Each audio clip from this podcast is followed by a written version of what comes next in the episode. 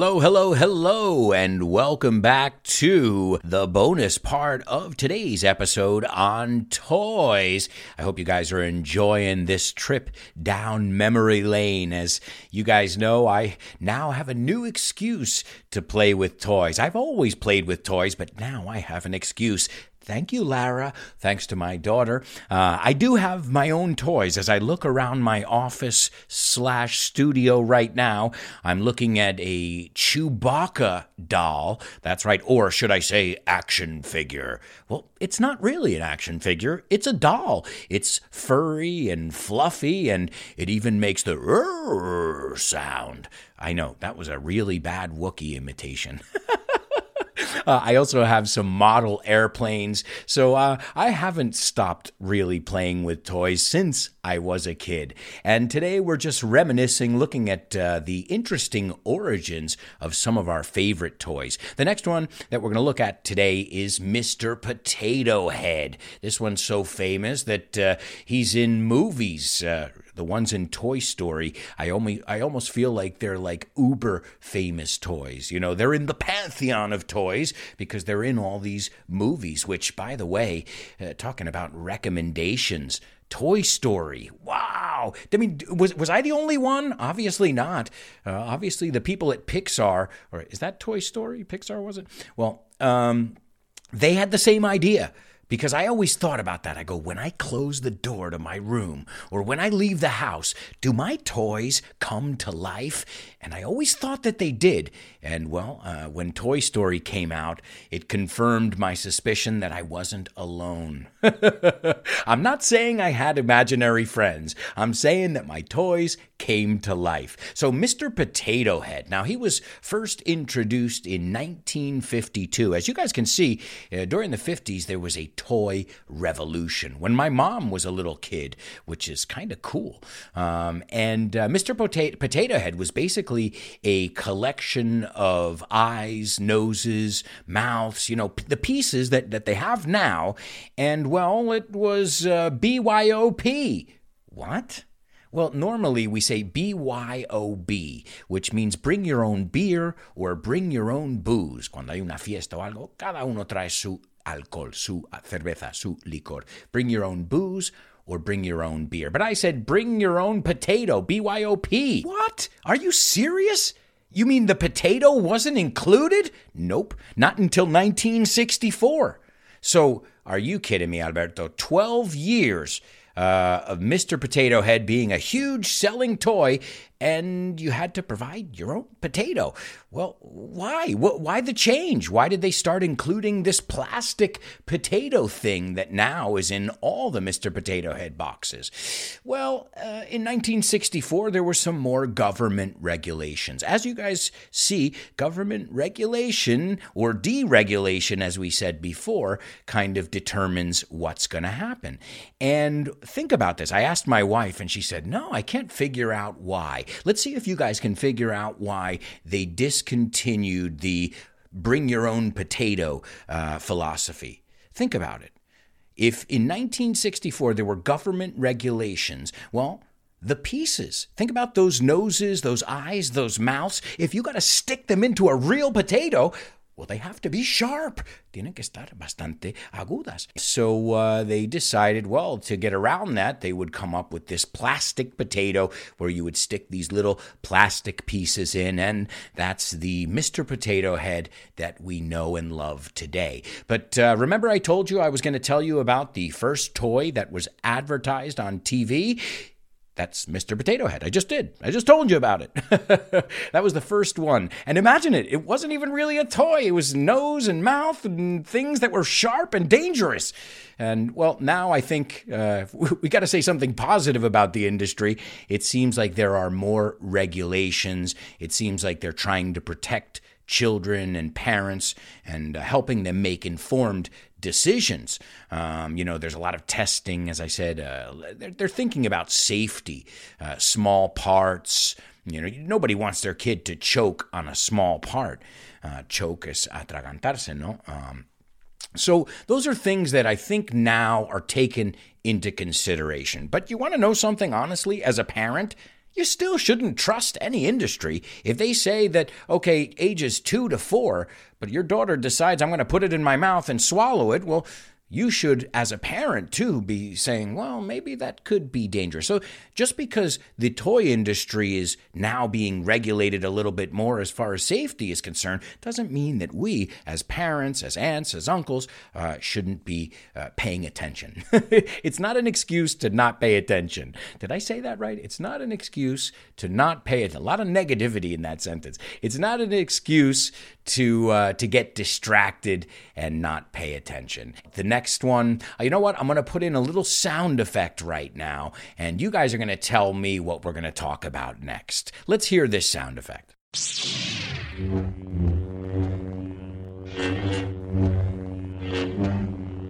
That's right, you guessed it. Star Wars. Man, oh, Star Wars. Now, uh, this is a they have a really interesting story, Star Wars, and I remember hearing a bit about it here and there, and uh, and also I want to recommend. I, I, saw these amazing documentaries. I believe they're on Netflix, and uh, if you love toys and the history of toys and the marketing and all the interesting stories, uh, you should check out the toys that made us. It is absolutely fascinating, and it, it brought me way back to when I was a kid. So, uh, Star Wars, I'll tell you some of their stories, but there are so many stories behind uh, this, uh, this, this saga of movies. Now, Star Wars was turned down, turned down as rechazado by the biggest toy companies in the United States. Uh, nobody wanted to deal with them. Nobody wanted to make Star Wars toys. What? You want to make these space toys? This movie? I'd, come on, it's a space opera. What are you crazy? And normally, if people say that, that means you got something good. and uh, so George Lucas didn't give up. Of course, he didn't give up. That's why we're saying his name right now. And the other guy, well, I don't know who those guys are, those toy companies that turned down uh, Star Wars. But one um, production team uh, accepted the deal with this little uh, Ohio company. Okay, uh, this tiny Ohio company called Kenner. It wasn't a major player by any means, and uh, so they were uh, they were uh, basically licensed to make the toys for this upcoming sci fi um, space opera. And this deal gave Kenner the exclusive rights to these toys that were all obviously based on the film. And they would have. Uh, now here's here's the the part where they got uh, uh, screwed. Is that a bad word? That's kind of a bad word, but not. Okay, they got screwed. There's no other way to put it.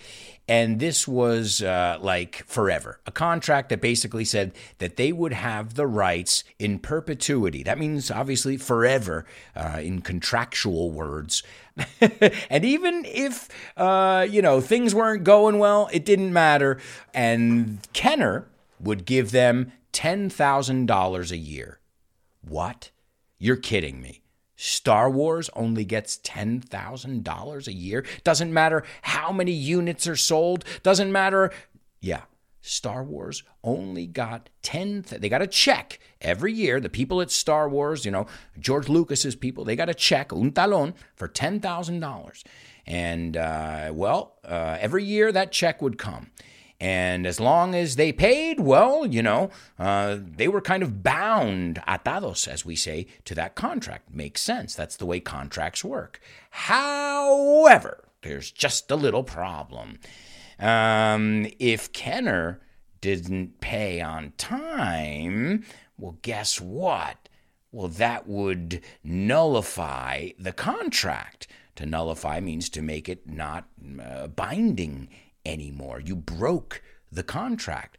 And guess what? Uh, $10,000. Because of a $10,000 check that did not arrive, they canceled the contract. And they said, okay, we're done over here. Sorry, we never received payment. So uh, we take that uh, as uh, evidence that you forfeit. To forfeit is to ceder, I think. You forfeit and you are out. You're out of the contract. They had their revenge because George Lucas was pissed. Let's be honest. He, you know, ten thousand dollars a year. Just think about how popular these movies became, and think about how much money they're still making now. If this deal was still going on, and so George Lucas said in his own words that uh, this was the the worst deal he had ever negotiated. We also say to broker a deal too. That's another way to say that. And it was all because they were paying attention. That's right. They were paying attention and uh, they said, oh, guess what? These guys uh, didn't come through. To come through is complete contract canceled. Now, George Lucas, you know his movies The Empire Strikes Back, Return of the Jedi. It's never about being on top or being on the bottom, it's about that cycle. And Lucas had his revenge. And uh, Hasbro, a very popular toy company, bought Kenner. Uh, this was in 1991. That's when that check, that's the reason that that check didn't go through they you know uh, when the when you buy a company well there's a lot of stuff and they guess somebody overlooked that and they didn't send that very important check on time and it never arrived and that ended the contract. Now, Hasbro was able to renegotiate a licensing agreement for the Phantom Menace movie. Guess who was in charge now? The tables had turned. George Lucas said, "Yeah, okay, sure we can uh, we can do another deal over here. We can renegotiate a new contract. Let's put it this way. Vamos a decirlo uh, así. It was nowhere near as generous as uh, the deal that uh, they had formerly broken uh, brokered, excuse me, with Kenner before it was bought by Hasbro. So uh, interesting, the toy wars over there. Hey, that's a lot of money. You know, you got to make sure. How many times have we heard that story in the news? Somebody who created something amazing and they're poor and they, they don't have enough money to make ends meet. You got to feed de mes. And uh, well, the good thing about George Lucas is he had his revenge. He had to wait a long time, but he finally got it uh, decades later. Um, also, guys, I told you I was going to tell you about these, this hula hoop craze. My mother said, oh, everybody was uh, jump roping. There's another really simple toy, and it's actually good because you do some exercise. So, jump roping, but uh, the hula hoop. Now, uh, British doctors uh, this is in Britain, doctors, uh, they noted that there were um, more back and neck problems uh, after the hula hoop got popular. And so they started writing, you know, reports and in these medical journals against hula hoops. They're saying, guys, this is dangerous. People are going to get hurt. Uh, uh, but Indonesia, oh, this one takes the cake. Este, eh, esta se lleva la palma. In Indonesia, hula hoops were banned. Why? Well, uh, it promoted, uh, you know, lascivious behavior, uh, lustful feelings. Uh, let's put it this way uh, too sexual, too racy.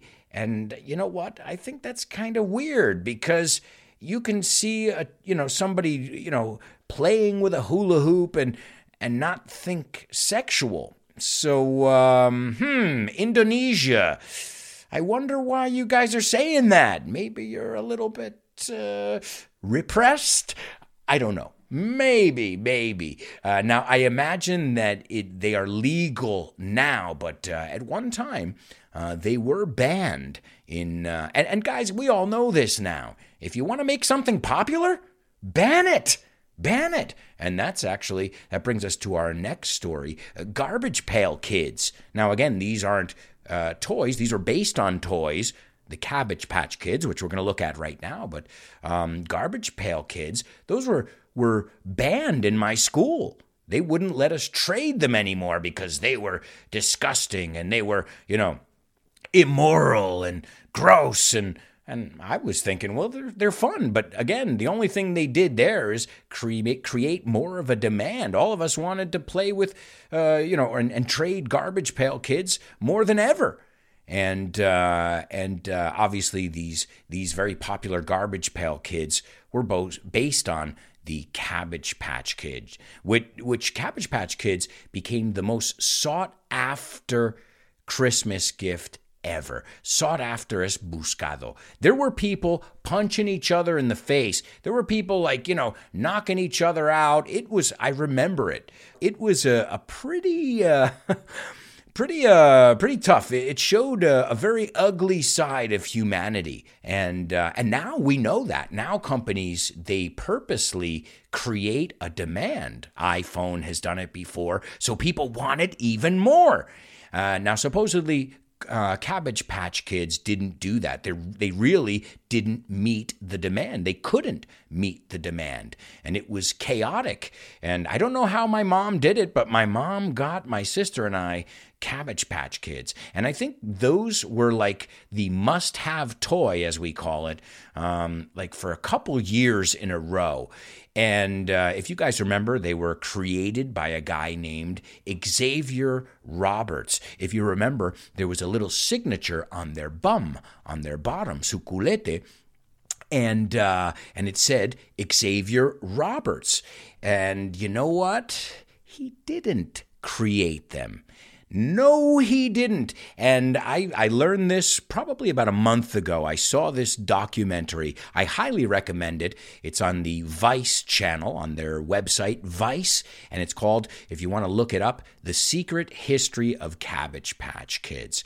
And Xavier Roberts, the genius, the guy that everybody lauded as this amazing guy. Wow, he made these dolls that you adopted and you didn't buy, and what a great idea, and they're so cute, but he ripped them off.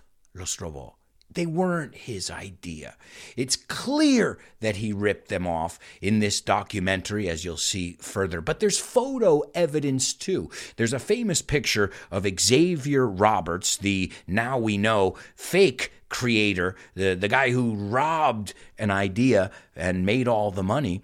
Um, but um, there's uh, photo evidence of this woman, Martha Nelson Thomas. If you want to Google her, Martha Nelson Thomas. And she's sitting there with these dolls that she created. And it's very similar to a photo that Xavier Roberts took like a decade later. So it's clear that these Cabbage Patch Kids, or something very, very similar to them, um, came out and were uh, created by this woman, Martha Nelson Thomas. And there are ev- there's even proof that Xavier Roberts reached out to her, contactó con ella, because he wanted to sell them, and she said no. And then, uh, well, he won. He won the case. And it was because what makes something yours? Think about this. We just mentioned it. What makes something yours? Your signature, right? And what didn't her dolls have?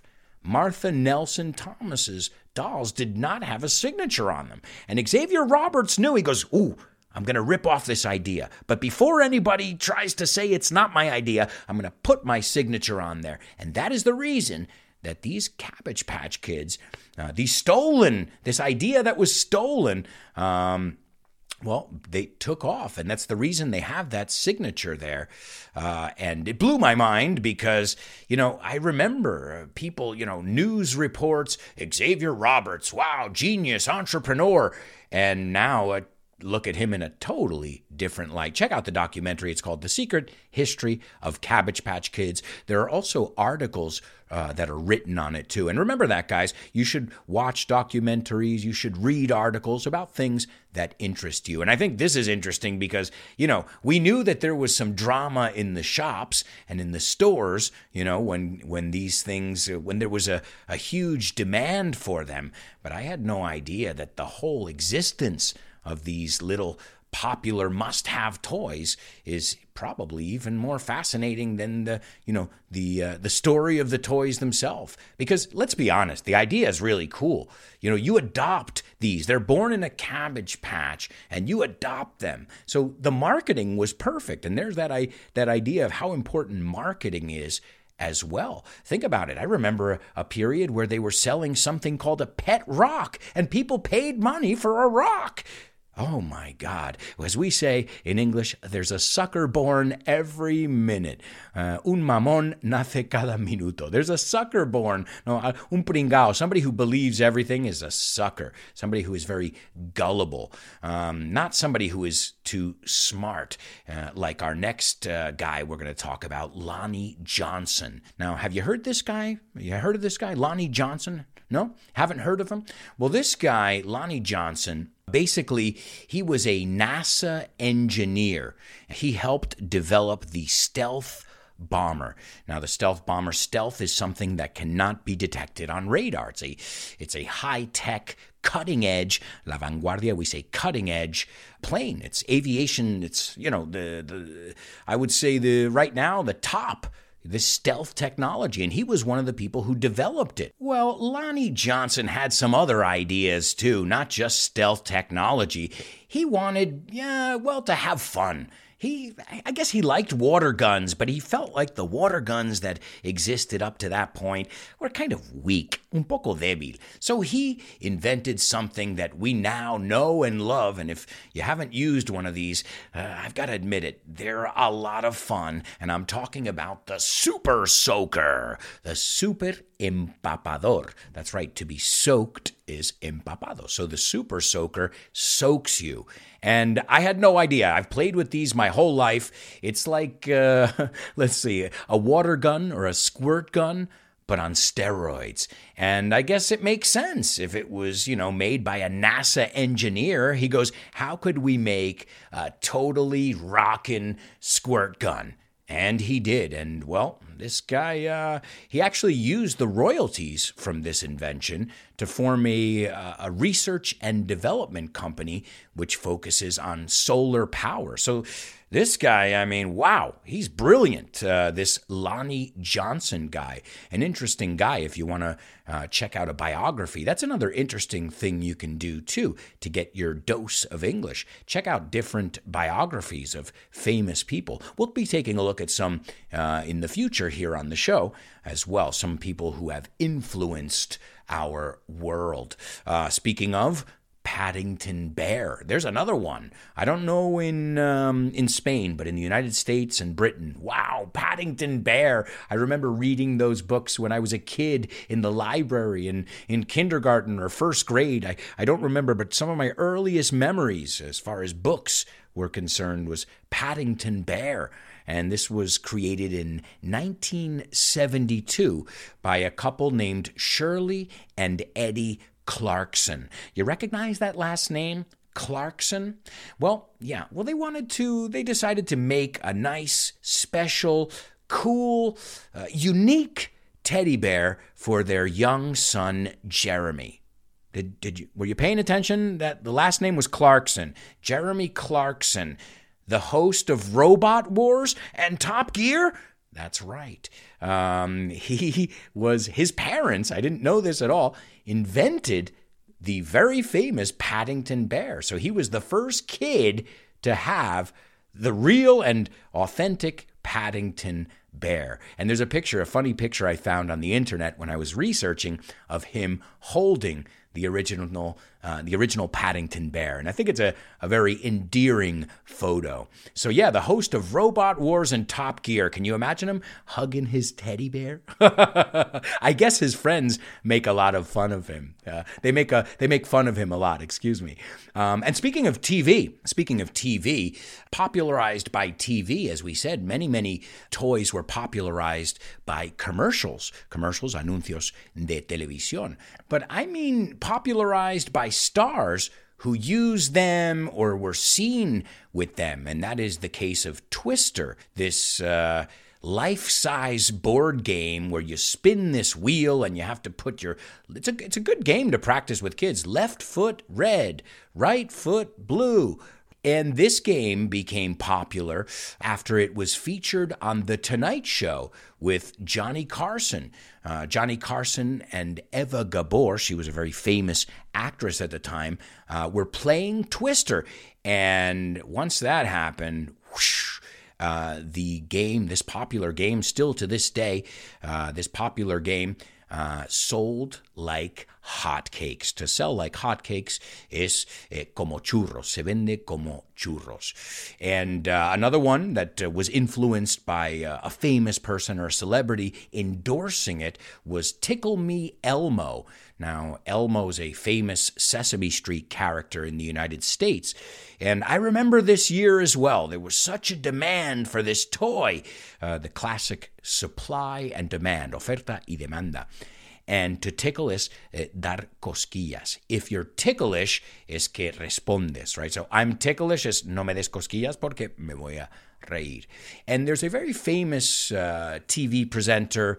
Uh, she's also an actress. Some of you might know Rosie O'Donnell.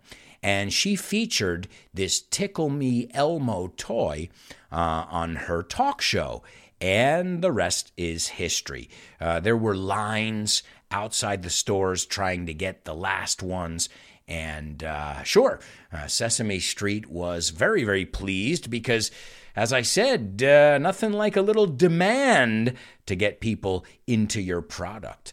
And uh, the next one is something that I don't know if it was popular here, but these were almost popular. They, they were almost infamous in the United States. They had a reputation for being like possessed, poseídos. Yeah, the Furby. Did you guys have this one? The Furby. It's a really weird sounding. And as I said, the eyes moving and stuff. Uh, when I was researching this show today, um, I got scared. There were some videos on YouTube of some Furbies doing some weird things, making some some really wacky sounds, like. Well, uh, these these fur. I mean, I don't know. They're not attractive. They're not cute. Uh, and well, the NSA, the National Security Agency, uh, they didn't like them either. No way, Jose, because in 1999 they allegedly presuntamente, they allegedly banned Furbies from their headquarters in Maryland. Yeah, they were scared that uh, these animals, these stuffed animals that came to life, would be able to hear their top secret conversations and plans and then repeat them. Because if I'm not mistaken, the Furby would repeat what you said, but then sometimes there were problems with the recorders and Ooh, this uh, this toy definitely. Um, when we talk about it in the United States, uh, we always talk about it uh, in a joking way. It's kind of the laughing stock, as we say. Uh, you say, elafme reír. And uh, I think we're going to end talking about video games. Now, here's another one. Is this a toy? Sure. Why not? People play with video games. Uh, they interact with them, they make friends, and they play with other people. I mean, now more than ever, uh, video games. And aside from being a toy, it's a serious industry. Right now, I saw a figure the other day the video game industry will exceed, okay, superar, 160 billion. Now, billion is mil millones. We say billion in revenue. Now, just to give you a, a, comparison, that is four times, cuatro veces, four times the global film and TV industry. So, are video games uh, toys? Maybe. You could argue that or not, but are they here to stay? Oh, yeah. They're getting bigger and bigger. They're filling stadiums now. And uh, it's crazy because I remember my teacher saying, You can't play video games for a living no puedes jugar videojuegos toda tu vida para o que te paguen, no? and uh, now I'd love to see students say, "Oh, really?" Uh, because I'm making millions over here on YouTube and filling stadiums. It's, it's incredible. A part of me doesn't understand it, but another part of me is fascinated by the video game industry and just how much it's grown and evolved. And I think it's an interesting ind- industry to watch. But as I said before, you don't need high tech stuff. A little stone and maybe a stick, and you can play stickball. you can make up your own game. You get a piece of paper and you fold it, and you've got origami. We don't need these big, expensive toys to be entertained. You know, I, I with my daughter, I'm, I'm always thinking about what kind of toys do I want to get my daughter? And I think, as far as I'm concerned, creative toys, toys where she can create and do things, not toys that she's limited and just has to kind of uh, a static kind of thing. I'm thinking, you know, when I think of that, I think of like musical instruments, you know? Uh, should I get her a saxophone, you think?